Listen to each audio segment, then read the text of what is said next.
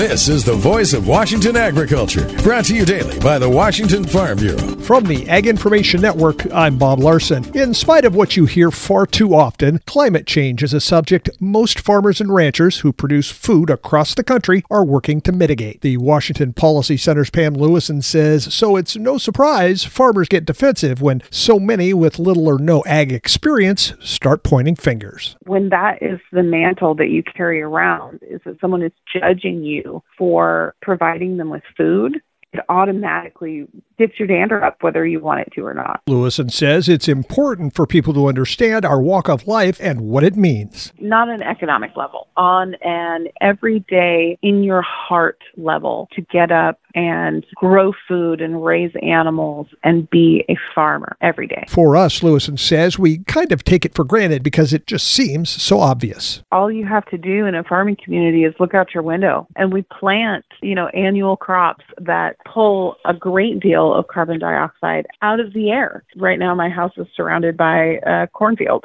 Uh, it's a great example of greenhouse gases being pulled out of the air, you know, actively to mitigate climate change. Tune in tomorrow for more on the challenges producers face defending themselves as climate change advocates. Voice of Washington Agriculture, presentation of the Washington Farm Bureau and the Ag Information Network.